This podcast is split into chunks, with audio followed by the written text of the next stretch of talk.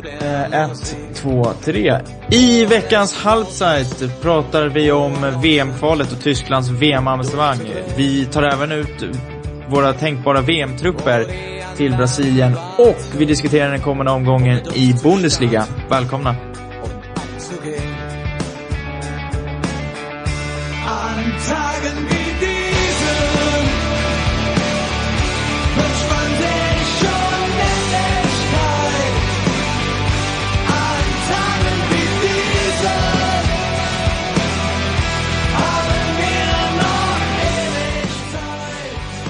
Ein Trainer ist ein Idiot. Ein Trainer sei, sehe, was passiert im Platz. Die Spieler, die zwei oder drei dieser Spieler waren schwach wie eine Flasche leer. Ja, då kör vi igång med veckans halvside. Idag så har vi faktiskt ingen gäst, men Andreas är här som alltid. Jajamän. Och eh, så är det jag och idag så kommer det bli mycket landslagsfotboll. Det är det som har ja, varit den senaste veckan och eh, jag tänkte att vi börjar med eh, den första matchen som spelades i kvalet eh, där Tyskland var med 3-0 mot Irland och med det blev klara för VM. Eh, vad tyckte du om den matchen, Andreas? Jag såg inte den, jag valde ju att se Sveriges match i fredags då. Men jag sa ju 3-0 förra veckan ju, så jag får väl ta åt mig den äran i alla fall. Ja. Ja, nej, det var Tyskland som var eh, helt klart eh, överlägsna. Irland backade mest hem, men de hade ju också en tränare, en, en förbundskapten som bara var tillförordnad tills vidare eftersom att Trapattoni hade bestämt sig för att eh, avgå eh, innan landskamperna. Så att eh, med, den, med den matchen så gick Tyskland till VM. De spelade för övrigt med utan eh, anfallare den här matchen. De spelade med Özil på topp. Tror du det är ett alternativ vi kommer att få se mer av? Att man inte spelar med en, eh, med en eh, ordinarie anfallare i Tyskland?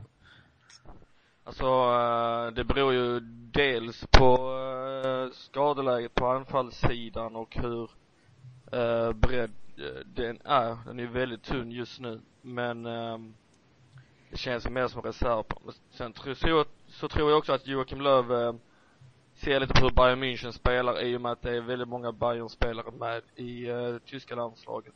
Och då spelar de med falsk nia så tror jag inte att Joakim Löw är främmande eh, för att göra det heller. Nej, det är väl precis så. Det, jag har ju personligen inte gillat eh, det här projektet med en falsk nia i, i Tyskland överhuvudtaget. För jag tycker inte det riktigt har gett de resultat som, som man har velat ha. Jag tycker inte riktigt att det finns en, en struktur för att göra det. Eller jag tycker inte, för de har testat Özil längst fram och jag tycker inte han, han har inte de kvaliteterna som, som de vill få det till. I alla fall inte i den rollen. Men annars är han ju en kanonspelare på alla sätt och vis.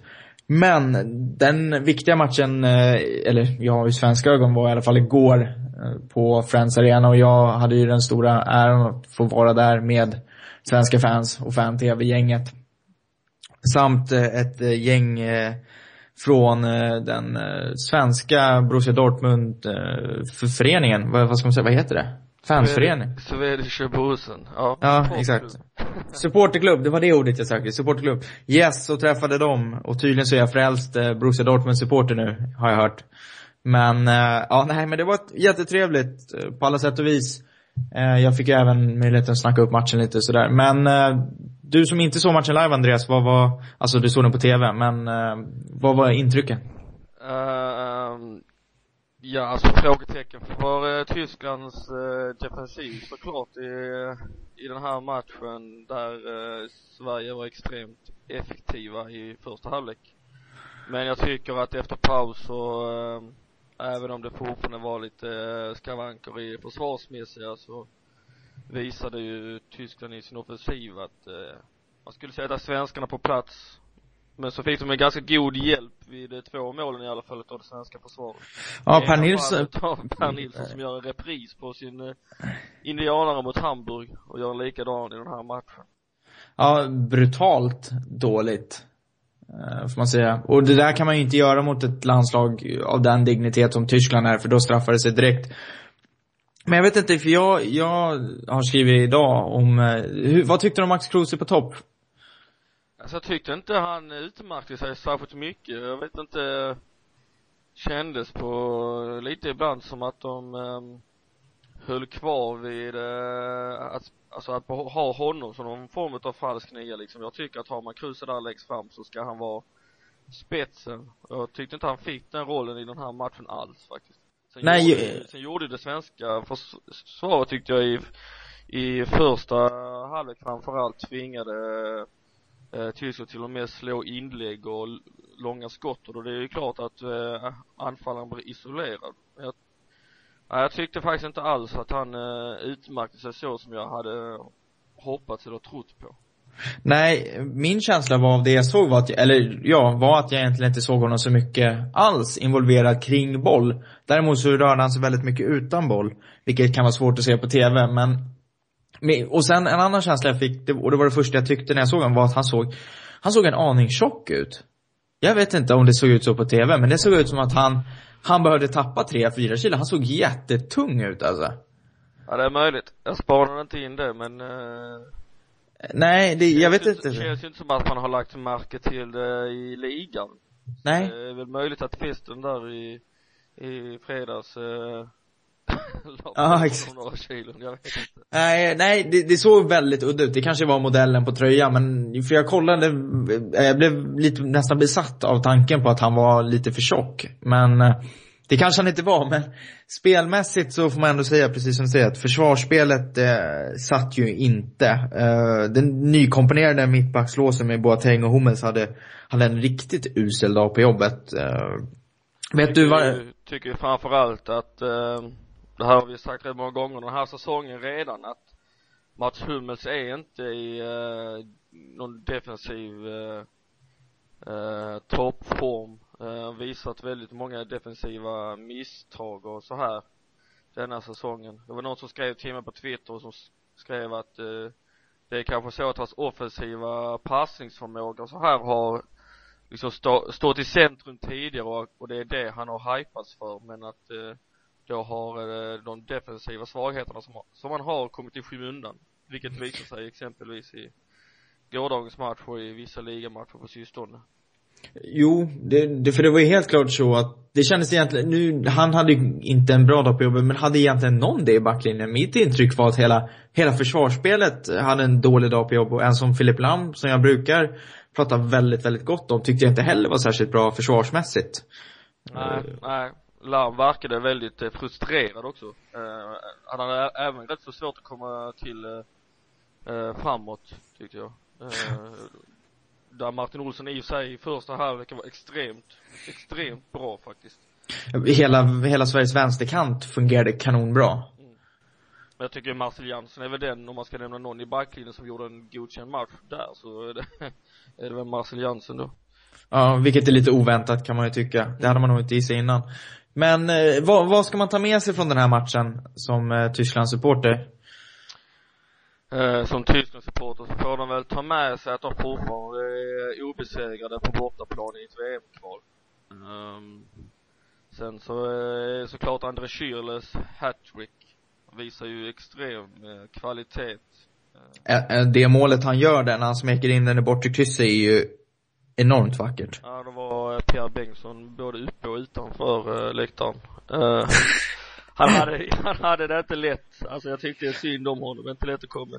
Nej, för jag... Det var mycket snack inför matchen om att han skulle ställas mot Götze liksom. Exakt. Mot Schürrle istället och då blev det än värre för att Schürrle är i bättre form och mer matchtränad och eh, ja, på den positionen kanske lika bra spelare liksom. Eh, För det har ju, var ju någonting som jag satt och pratade om inför matchen om att Götze skulle spela. Det lutade åt att han skulle göra det om man kollade på den tyska tidningen, att han skulle spela på vänsterkanten. Frågan är om inte Löv gick in och ändrade det när han fick veta att Pierre Bengtsson skulle spela högerback. Så att han faktiskt skulle ställas mot eh, så att Bengtsson skulle ställas mot en spelare som faktiskt eh, har haft en hel del speltid och som är van vid att spela på den rollen i landslaget. Medan Götze som bara har typ 10 minuter de senaste månaderna inte fick spela. Jag funderade på om han gick i de tankebanorna. Kan mycket väl vara så. Men eh, vet du varför Mertesacker inte spelar från start? För det var en annan spelare som jag hade förväntat mig från start. Uh, nej, den enda anledningen som jag har hört är väl att han gjorde en sisådär insats i, i fredagens match, som jag inte såg. Men sen så vill väl uh, Joakim Löw ge Hummels matchtid in. Det var ju ändå förutom äh, att hålla liv i ett rekord och äh, att äh, få, att Schweinsteiger skulle få ett fint jubileum så var det ju ändå en betydelselös match i mångt och mycket. Eh, helt klart. Intressant också att eh, Philip Lam gick upp som eh, defensiv mittfältare när de tog in Benedikt Hövedes på högerbacken. Tror du att vi kommer få se mer av Lam på det centrala mittfältet i landslaget, precis som vi har gjort i klubblaget? Jag tror att Joakim Löw är tvungen att testa eh, Lam där i och med att det har blivit så i, i klubblaget. Skulle det bli så att eh, Lam eh, kanske i hela våren spelar defensiv mittfältare i, i Bayern München så är det väl förmodligen så att eh, det kan bli känsligt ibland att sitta och pendla en spelare mellan två olika positioner. Eh, sådär. Eh, jag tyckte det var kul att se Hövedes på på högerback för jag tror bara att jag, han har spelat på vänstersidan innan i landslaget om jag inte är helt fel för mig. Och gjorde det väl ändå relativt bra även om det svenska motståndet i slutet av matchen kanske inte var av största dignitet. Nej, det, det får man nog säga att Sverige gick ner sig ju längre matchen led, vilket alla nog hade väntat på. För att jag kände väl att Tyskland, Tyskland skulle hålla mycket boll, vilket de gjorde. Och förr eller senare så kommer de svenska benen tröttna på att springa och jaga boll. Och det var precis den, det intrycket man fick av matchen. Mm. Kul, kul, kul också att jag, jag stötte på några tyskar på pendeltåget på väg från Solna, vilket var, ja den historien är ju lång i och för sig. För att, att åka från Friends Arena är väldigt svårt, kan jag berätta för de som inte har varit där. Strunt samma, jag pratade med dem och de, de sa till mig, det första de sa att Sverige är ett helt annat lag med Zlatan, vilket som sagt, det var som de skrev på Twitter, det var ju Captain Obvious över den, det svaret. Men sen var de helt övertygade om att vi eh, skulle vinna, om vi får Grekland i kvalet, då, då, då är Sverige vidare. Eh, Kan jag bara berätta sådär, som en liten grej. Men eh, det tyska spelet var de inte nöjda med. Och eh, de har fortfarande en viss oro över det. Men Tyskland vidare till VM. Och nu så är det två träningsmatcher nästa månad. Den ena mot Italien och den andra vet jag inte vilka de möter faktiskt. Eh, vet du det? Uh, ge mig uh, tre sekunder. Det är Tre- England den eh, 19 på Wembley. Två riktigt eh, tunga matcher då. Där, eh, där Löv eh, måste sätta försvarsspelet. Och det har ju ryktats lite om att det, vi kommer få se några nya namn där. Bland annat eh, en bekant, två bekanta kanske till och med från Dortmund. Men jag har hört att Roman Weidenfeller ska väl dyka upp i truppen sägs det. Målvakten. Ja, det var ju snack om det redan inför det här eh, VM-kvalet och det är ju prat om att man vill ha med honom till nästa, eller till Brasilien helt enkelt. Eh, när man nu har, eh, det har varit så pass mycket snack om det det här året att jag eh, tror nästan att vi ska räkna med att Weidenfeller kommer vara med i den här eh, truppen sen i november. Eh, det känns som att, eh, jag är, en- jag är väl en av de få som tycker liksom att det finns andra namn att ge chansen istället men eh, samtidigt så eh, skulle jag inte bli förbannad direkt utan det är klart att han har gjort sig förtjänt utav det. Men det känns som att det är till helvete för sent. Eh, helt klart eh, börjar komma till åren och när det finns så mycket talang bakom där som är verkligen unga, Ter Stegen och Ziler och Berntlen och med flera. Så kanske man ska kritisera det. Men jag antar att tanken är att man vill ha in en målvakt som har rutin från och erfarenhet från Champions League och från Europeisk cupspel, eller hur? Det, må, det är ju så Löv tänker antar jag. Ja det måste ju vara det. Han har ju ingen som helst rutin utav landslag eller eh, sådär. Men eh, sen så är han, kan jag tänka mig att han är en rätt bra person att ha med sig i, i en, eh, i övrigt eh, Hur, hur, hur menar du då?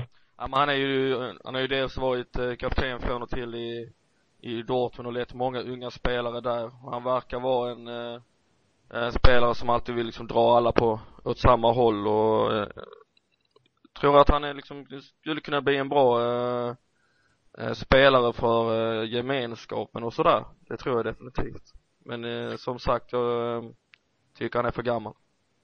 Ja, och sen så pratas det om eh, Kevin Grosskreutz då, som har gjort det bra som högerback i Dortmund. Gör det egentligen bra nästan på alla positioner han spelar. Om inte annat, man, man får vad man får. Hur, ser, hur skulle du se på en sån uttagning? Alltså den är svår, eh, utefter att han har spelat den här säsongen så är det absolut inte fel att ta med honom i en landslagstrupp. Framförallt inte till två träningsmatcher. Det kan ju hända att om det nu är så att Filip Lam ska eh, få en annan roll i landslaget om hög, ytterbackspositionerna i landslaget är ju också ganska så tunna på spelare. Eh, och då är det klart att eh, Kevin Grosskreutz kan vara ett namn. Men det är ju inte hans renodlade position och det är sällan vi har fått se honom mot riktigt, mot uh, världs, uh, världsmotstånd än så länge den här säsongen. Han gör det bra mot eh, Bundesliga-motstånd i de lägre och sämre lagen där. Men man vill ju på något sätt kunna se honom kanske, vilket vi kanske får nu mot Arsenal, eh, till exempel. Att se hur han tar sig an riktigt bra spelare.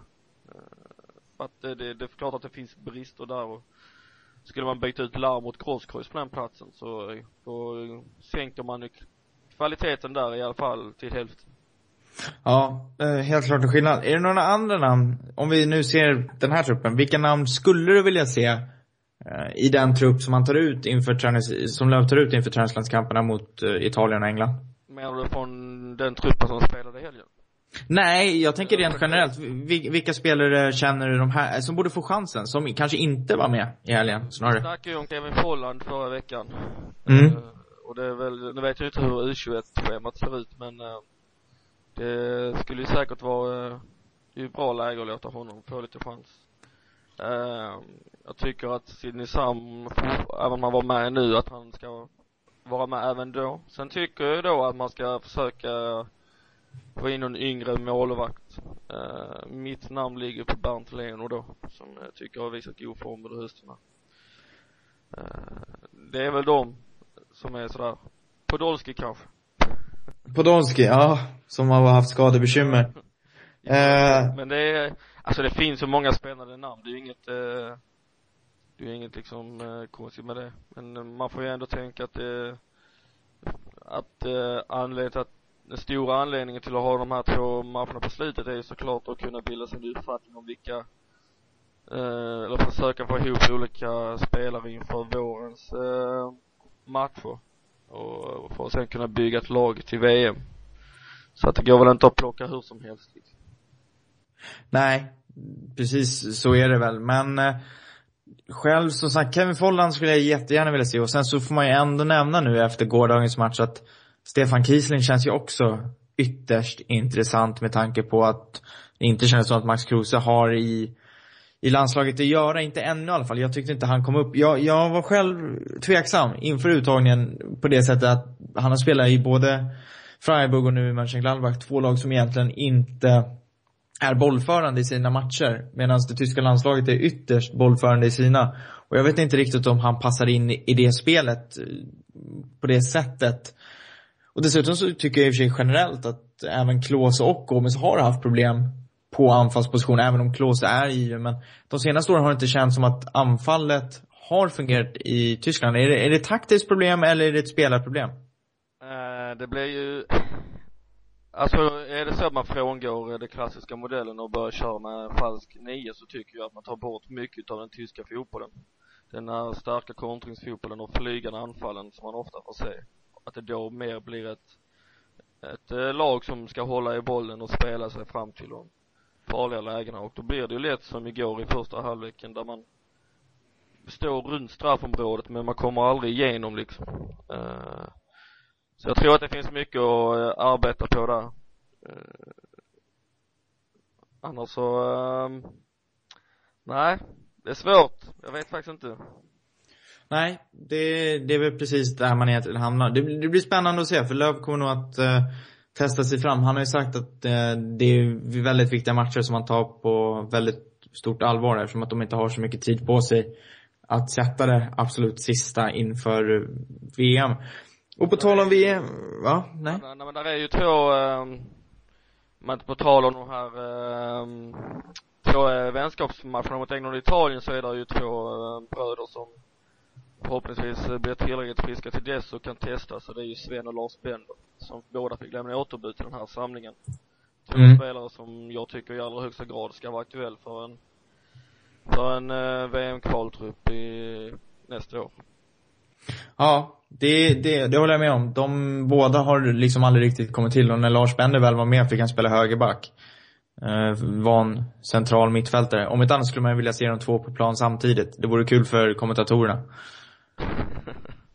Ja, Men eh, vi pratade om eh, VM och eh, du hade en idé om att vi skulle försöka ta ut någon sorts eh, VM-trupp.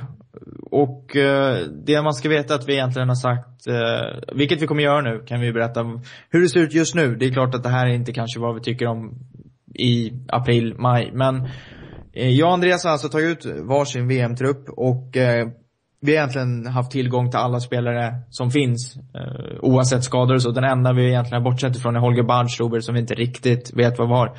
Men alla andra har vi fått möjlighet att ta ut.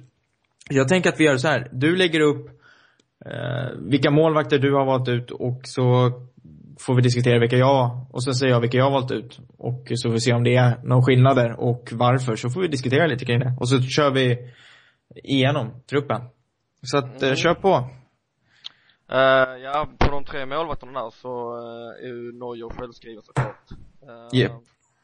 Sen har jag behållit uh, René Adler där på grund av uh, sin någorlunda rutin och eh, ändå relativt hyfsad liksom. Känns som en bra kille att ha med sig. Och som jag eh, väl nästan avslöjade innan så är mitt tredje namn Bernt då. Jag tycker att det är den yngre målvakten som jag eh, just nu eh, ser som eh, mest aktuell bakom de här målvakterna.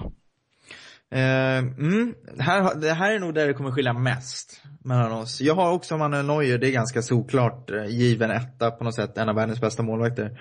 Sen så har jag tagit med Weidenfeller, eh, som du är kritisk mot. Jag, och jag tar med honom, precis som jag sa innan, på hans rutin från europeisk cupspel, från Champions League och för att jag tycker att han har någonstans en vinnarskalle i sig som väldigt få andra har, som jag tror kommer kunna behövas i ett VM. Och är det så att Norge går slut, då vill, alltså att han blir skadad eller liknande, då vill jag ha in en målvakt som har den rutin Weidenfeller besitter. Samt att mitt tredje målet då inte blir René Adder, utan det blir Ron Robert Zieler från Hannover, som en målvakt som jag alltid har tyckt om. Och eh, som var med tror jag även i EM senast och känns som en framtidsmålvakt på alla sätt och vis som väntar. Jag håller honom högst av de yngre målvakterna. Även om han nu börjar komma upp i en ålder, det är ju ingen ålder för en målvakt kanske, men han är något äldre än Bernt Lehn och Ter Stegen och så. Men det, det är de tre jag skulle välja. Ska man prata sannolikhet så är väl eh, eh, nära, närmare med tanke på att han har varit med som eh, andra och tredje målvakt nu ett tag. Så Ja. det är väl inte helt omöjligt. Men det är ju ett angenämt problem Lö- Löv har på målvaktssidan, får man säga. Ja, eller hur? Inte så jobbigt direkt. Eh, eller jobbigt på det sättet att han faktiskt måste välja bort så många fantastiskt intressanta målvakter. Mitt Och förs... Hildebrand, till exempel. Ty- Typ Timo Hildebrand, ja eller hur. Har inte varit bra sedan 2004. Nej men, eh, jag kan köra min eh, backlinje. Jag, jag fick ihop det till sju spelare bara. Eh, har jag satt där. Jag, Vilket, har, jag har bara sex, så att det ja. Det är tunt på den fronten. Jag tror att vi har vissa likheter. Jag, jag har kört eh, Mats Hummels, eh, Jerome Boateng, Benedikt Hövedes, Per Mertesacker, Philip Lahm, Marcel Schmelzer, Marcel Schmelzer och min sjunde, det är ett, eh, nu, nu ska ni få höra. Andreas Bäck, Hoffenheims ytterback, vill jag ha med. Eh, Som jag tycker har klivit fram och gjort det bra i Hoffenheim och jag gillar hans eh, sätt att eh, se på fotboll, hans sätt att spela fotboll. Ganska offensiv ytterback som jag tror, ifall man tar upp Filip Lahm så tror jag att han kan göra ett fullgott eh, arbete på sin högkant. Var uttagen i landslaget för ett par år sedan men har inte synts till. Men jag tycker att han ändå besitter någon sorts kvalitet som jag kan se i ett tyskt landslag. Mm. Ja, jag hade ju alla de spelarna minus Andreas då. Eh, Ja. Men jag håller väl med dig där, alltså jag kommer ihåg när man såg honom i ungdomslandslagen eh, för länge sedan. Eh, han, han har ju aldrig gjort bort sig i landslaget egentligen, men det är väl många som har ställt sig frågan till varför han har varit med. Men jag tycker att han har, det ansvaret han har tagit i Hoffenheim är ju väldigt stort också, som han har tagit sedan han kom dit. Uh, tvekar dock, jag, jag gillar tanken men jag tvekar dock på att han får plats i en sån här Han är troligtvis inte ett dugg aktuell faktiskt. Jag skulle tro att om det kommer till ytterbackar så är både Dennis Ågo och Marcel Jansen före Beck i diskussionen. Ditt mittfält, som jag antar består av 11 spelare då, om jag får gissa rätt. Eh, ja, något sånt i alla fall. Jag Ja. har ju säkert glömt någon, men vi, eh, vi tar ju då eh, Schweinsteiger, Kroos, Müller, Özil, Schürrle, Kedira, Bender, Sven Bender alltså. Royce Götze, Lars Bender och Draxler. Jag har, och så har jag ju då en eh, Dark Horse då som får börja på bänken. Eller, eller får börja på, eh, vad blir det? Hemma. Han kommer in halvvägs in i turneringen. Okej. Lukas Podolski. Ja. Okej, eh, nu måste jag först och främst fråga, visst är det 23 man man ska ha i truppen? Ja, det är väl det.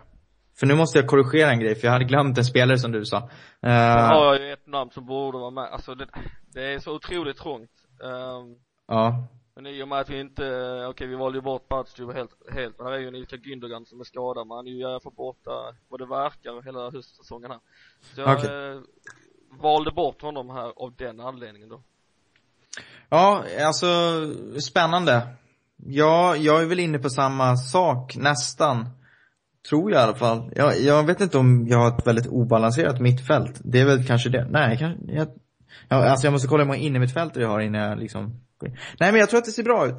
Så här ser mitt Jag hade helt och hållet glömt bort Mario Götze förrän du sa honom, men självklart ska han vara med.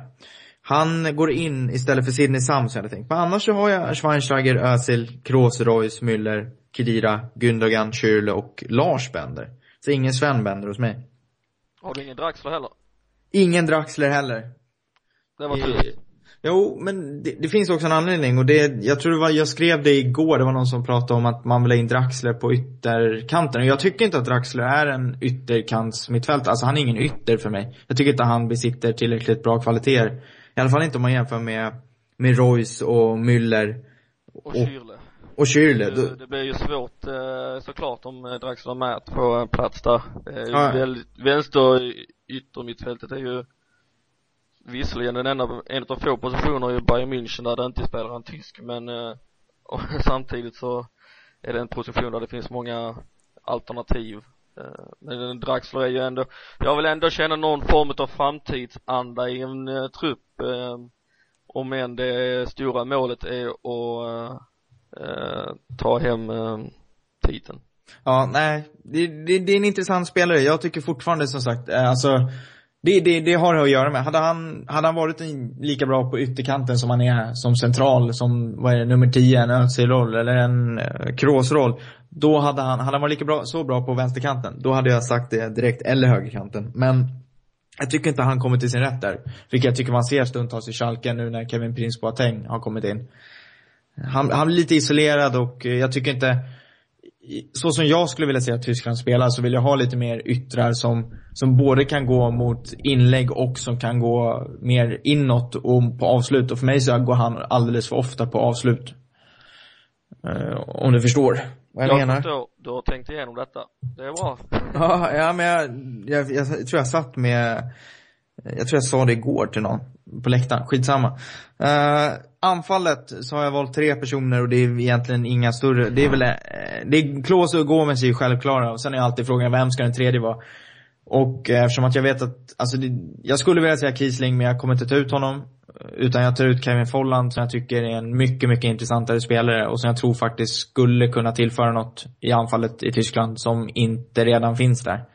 För Kiesling är för mig en lite sämre version av Mario Gomez. Ja, nej, det, det håller jag faktiskt inte med om. Eh, för mig, för mig, för mig, ska, för mig är ju Stefan Kiesling given. Uh, tycker att han, uh, han är betydligt, uh, jag tycker Mario Gomez är en betydligt mindre, um, vad ska man säga, dynamisk spelare än vad Stefan Kiesling är. Tycker han har bevisat det både i fjol och i år och, men jag, skulle han inte, skulle inte hans problem med Joakim Löw redas ut här, vilket det inte ser ut att kunna göra, så eh, är väl eh, jag också med på att skriva på på att Kevin Folland eh, ska vara med. Om inte man nu ska klämma in en Podolski. Ja, det är ju, Podolski är väl en spelare som jag nog ändå tror, tyvärr alltså, kommer dyka upp. Jag vill faktiskt inte ha, precis som du sa så är det en sån spelare man kan plocka in med sin erfarenhet och så, men jag tycker inte han ska vara med i en 23-mannatrupp från start. Mm. Jag tar ju hellre med Draxler än Folland i en trupp, det är, även om det är olika positioner. Oj, oj, oj, oj, oj. Se där. Eh, det, det skulle inte jag göra, som sagt. Jag vill ha med Folland från start. Just för att jag tycker att, nej men han, det, det är en väldigt spännande spelare och jag tror att han har en framtid i, det har ju i och för sig Draxler också, men jag tycker att det känns som att Folland har en kortare väg att gå till att få en given plats i ett, i ett A-landslag än vad Draxler har. Uh, ja, det kan vara så med tanke på uh, uh, åldern på anfallsduon om man ska säga så på Klose och Gomes så är det ju klart att om man är anfallare så blir det ju betydligt enklare, eh, mindre konkurrens. Eh, men det krävs att man presterar också. Jag tror definitivt att Follan skulle prestera men jag tycker ju att Draxler är något av ett Ja, det, eh, utgång. Men det kanske blir så att det blir först i EM 2016 eh, som det blir aktuellt. Ja, Där jag eh, förstår verkar bli så att eh, Joakim Löv även då är förbundskapten.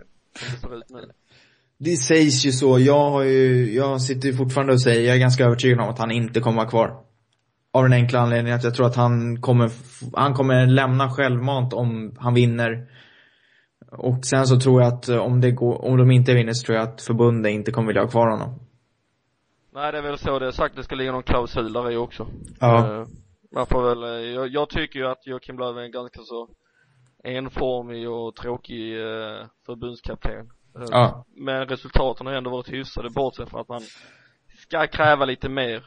Eh, Man kan dra några jämförelser till Lars Lagerbäck där samma Mm. sak. Många tyckte han var enformig och tråkig men han tog ändå svenska landslaget till fem raka mästerskap. Och så att det är lite vad man vill ha. Jag vill mer ha ett spännande landslag som, eh, det får gärna gå lite upp och ner alltså. Mm, ja. Nej, det, det man känner är väl att finns, jag kan så här på rak arm kan jag inte komma på någon given ersättare och det är väl kanske där problemet ligger. Att jag kan inte se ett, ett, ett rak, alltså ett namn som direkt går in och tar över ett landslag. Och som dessutom är i framtid, för att jag vet att man gärna säger Jupp Heynckes, vilket vore jättekul, men han är ändå närmare 70 nu och då känns det inte som att han ska in i landslaget. Att eh, Lotta Matthäus ska ta över. Han ska ta över varenda jobb i Tyskland, kan jag säga. Det är varenda, han pratas till och med om Nürnberg-jobbet. Uh, diskuterades han. Men nej, det blir spännande att se. Men där har ni i alla fall både min och Andreas uh, tänkta VM-trupp uh, idag. Men den kan ju, kommer ju troligtvis att korrigeras beroende på hur det går för spelarna under hösten och våren. att eh, slitas några korsband också under säsongen här. Ja, på det tyska konstgräset menar du? Ja, eller i den tyska fotbollen. Ja, nej. Exakt. Det är väl alltid någon som faller bort som eh, tyvärr man gärna vill se. Och det, i Tysklands fall så handlar det väl nästan om en mittfältare skulle jag faktiskt tro. Där kan de i och för sig få en, där kan de tappa en spelare. Skulle de tappa en i försvaret så tycker jag det skulle se tyngre ut. Helt klart. Men eh, det var det snacket om landslaget. Jag tänkte att vi fort drar igenom helgens omgång innan jag och Andreas blir lite långrandiga eftersom vi bara är två då. Och eh, omgång nio i Bundesliga drar igång med Hoffenheim, Bayer Leverkusen på fredag. Det känns som bortavinst där va? Eh, ja det gör det. Även om eh, det är många spelare som har varit på eh, landslagsspel i Leverkusen. Ja, eh, målgaranti kan jag nästan utlova. Eh, Hoffenheim har gjort flest mål. Eh, 20, nej det har de inte alls. Skämtar bara. Borussia Dortmund har gjort flest. Eh, 21. Hoffenheim stark tvåa på 20. De har också släppt in flest antal mål, vilket är 20. Så att eh, vi kan nog förvänta oss att det händer en del grejer nere på Rhein-Neckar-stadion i Sinsheim. På lördagen så har vi Borussia Dortmund mot Hannover. Tre hemmapoäng där för Dortmund eller? Eh, ja det får det ju bli med tanke på han bortafacit. Uh, ja, facit. det måste bli uh, tre poäng. Det kommer bli konstant poängtapp annars. Verkligen. Nu har det ju, med tanke på hur jämnt det är i toppen också, så blir det spännande att se. Bayern München ställs sen mot Mainz och eh, det sägs att Guardiola har suttit och pluggat in Mainz hela landslagsuppehållet och ska vara totalt eh, jätteförberedd på dem. Och jag vet inte om det är en fördel eller nackdel, det kommer vi se. Men många tror på cross och Mainz har ju verkligen blandat och gett. Men jag tror att de får det väldigt svårt på Allianz Arena och självklart ska man nog förvänta sig att Bayern får med sig tre poäng. Sen har vi ett ganska intressant möte ändå mellan Werder Bremen och Freiburg, där Freiburg ligger på 17 plats, en poäng från kvalplatsen som Nürnberg innehar och Werder Bremen ligger ju nu nia på 11 poäng. Har inlett hyggligt ändå. Vad, vad ska vi förvänta oss i den matchen? Ett eh, desperat Freiburg och eh, mot ett före detta desperat Bremen som verkligen har hittat rätt. Eh, Jag är väldigt imponerad. Även om eh, det kanske spelmässigt inte har varit någon eh, bländande eh, fotboll. Men eh, skulle de vinna den, skulle Bremen vinna den här matchen så kan det vara så att de ligger på, på en eh, Europaplats när den här eh, omgången summeras. Och det är ju ganska långt ifrån ditt tips Adam, vet jag. Jajamensan, jag tippar dem på plats 17, men säsongen är lång vet du. Ja.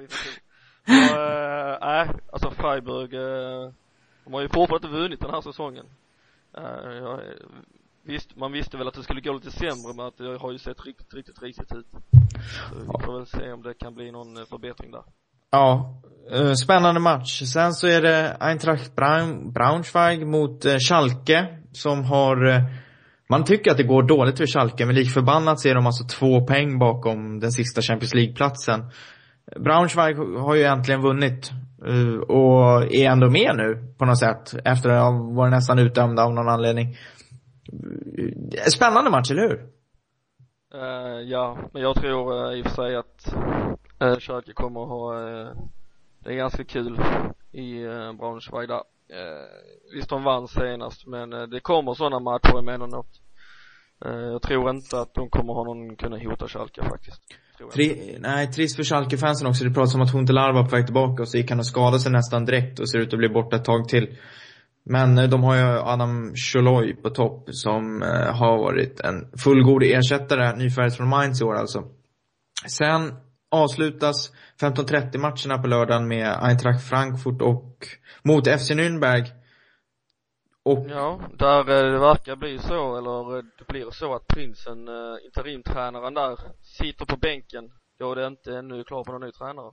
i Nürnberg alltså, ska sägas. Ja, precis. Eh, man, man har, som jag har förstått det så för man väl samtal med den förre Bochum-tränaren Marcel Koller. N- Nuvarande i Schweiz ja. Österrike va? Österrikes förbundskapten, exakt, herregud. Vi såg honom på Friends Arena i fredags. Mm, precis. Eh, och det snackas ju om att det är han som är den nya toppkandidaten här. Sedan Christian Gross har, har försvunnit ur bilden med flera. Eh, kul, kul namn att få tillbaka eh, eh, Koller som ändå var med i Bochen när de var ett, eh, ja ett namn som man i alla fall ramlade över i tysk fotboll. Nu så ligger de ju och eh, arbetar i andra ligan. Ja, eh, annat spännande namn som också har nämnts faktiskt är Felix Magath. Och det är lite oväntat, men han, det sägs att de har kontaktat honom och har pratat med honom och jag har inte läst att han faktiskt, eh, som när man gjorde med Hamburg, för då sa de att han hade tackat nej direkt. Här har han inte kommit något sånt uttalande än.